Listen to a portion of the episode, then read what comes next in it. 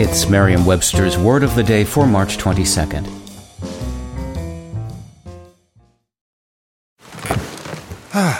the comfort of your favorite seat is now your comfy car selling command center, thanks to Carvana. It doesn't get any better than this. Your favorite seat's the best spot in the house. Make it even better by entering your license plate or VIN and getting a real offer in minutes. There really is no place like home. And speaking of home, Carvana will pick up your car from yours after you finalize your offer. Visit Carvana.com or download the app and sell your car from your comfy place. Today's word is inimitable, spelled I N I M I T A B L E. Inimitable is an adjective that means not capable of being imitated, matchless. Here's the word used in a sentence from the New York Review of Books by Lorrie Moore. Both writers were inimitable, even as they were widely imitated.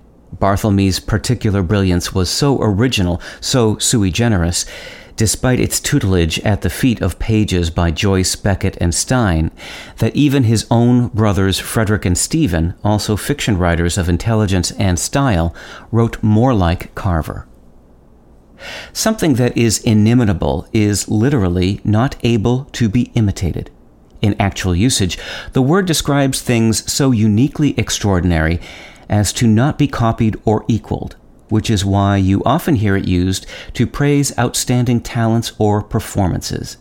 The antonym imitable describes things that are common or ordinary and could easily be replicated or surpassed. Inimitable derives via Middle English from the Latin word inimitabilis. Be careful not to confuse it with inimical or inimicable, two adjectives meaning hostile or harmful. Those words derive from the same Latin root that gave English the word enemy, inimicus. With your word of the day, I'm Peter Sokolowski.